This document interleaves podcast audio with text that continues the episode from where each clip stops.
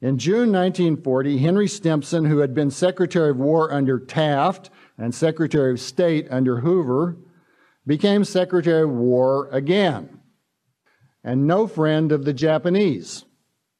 In support of the so called open door policy for China, Stimson favored the use of economic sanctions to obstruct Japan's advance in Asia. Treasury Secretary Henry Morgenthau and Interior Secretary Harold Ickes vigorously endorsed this policy. Roosevelt hoped that such sanctions would goad the Japanese into making a rash mistake by launching war against the United States, which would bring in Germany because Japan and Germany were allied. The Roosevelt administration, while curtly dismissing Japanese diplomatic overtures to harmonize relations, accordingly imposed a series of increasingly stringent economic sanctions on Japan. In 1939, the United States unilaterally terminated the 1911 commercial treaty with Japan. On July 2, 1940, Roosevelt signed the Export Control Act, authorizing the president to license or prohibit the export of essential defense materials.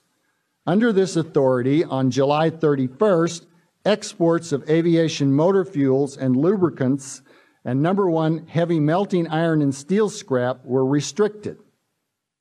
Next, in a move aimed at Japan, Roosevelt slapped an embargo uh, effective October 16 on all exports of scrap iron and steel to destinations other than Britain and the nations of the Western Hemisphere.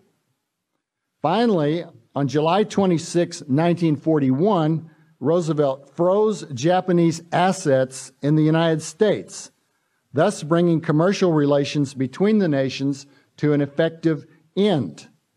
One week later, Roosevelt embargoed the export of such grades of oil as were still in commercial flow to Japan.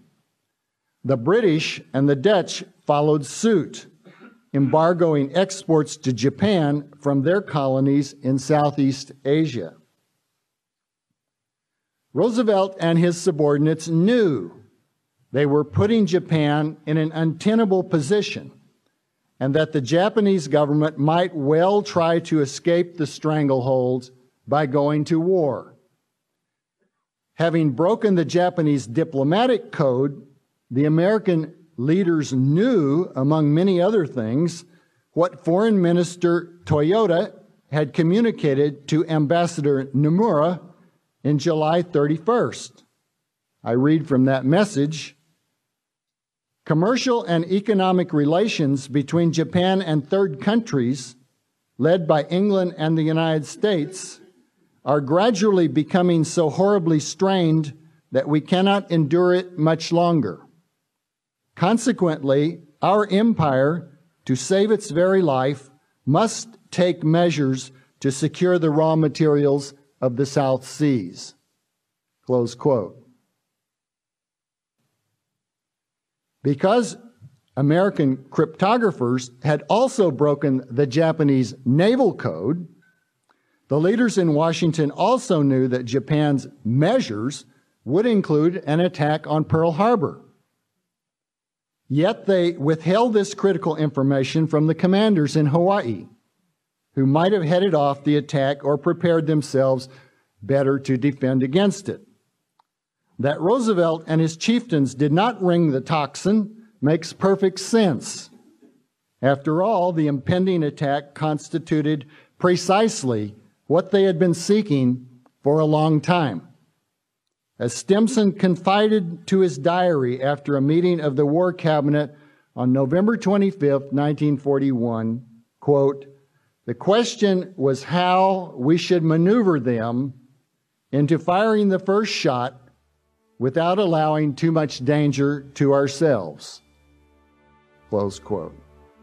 After the attack occurred, Stimson confessed that, quote, my first feeling was of relief, that a crisis had come in a way which would unite all our people. Thank you very much.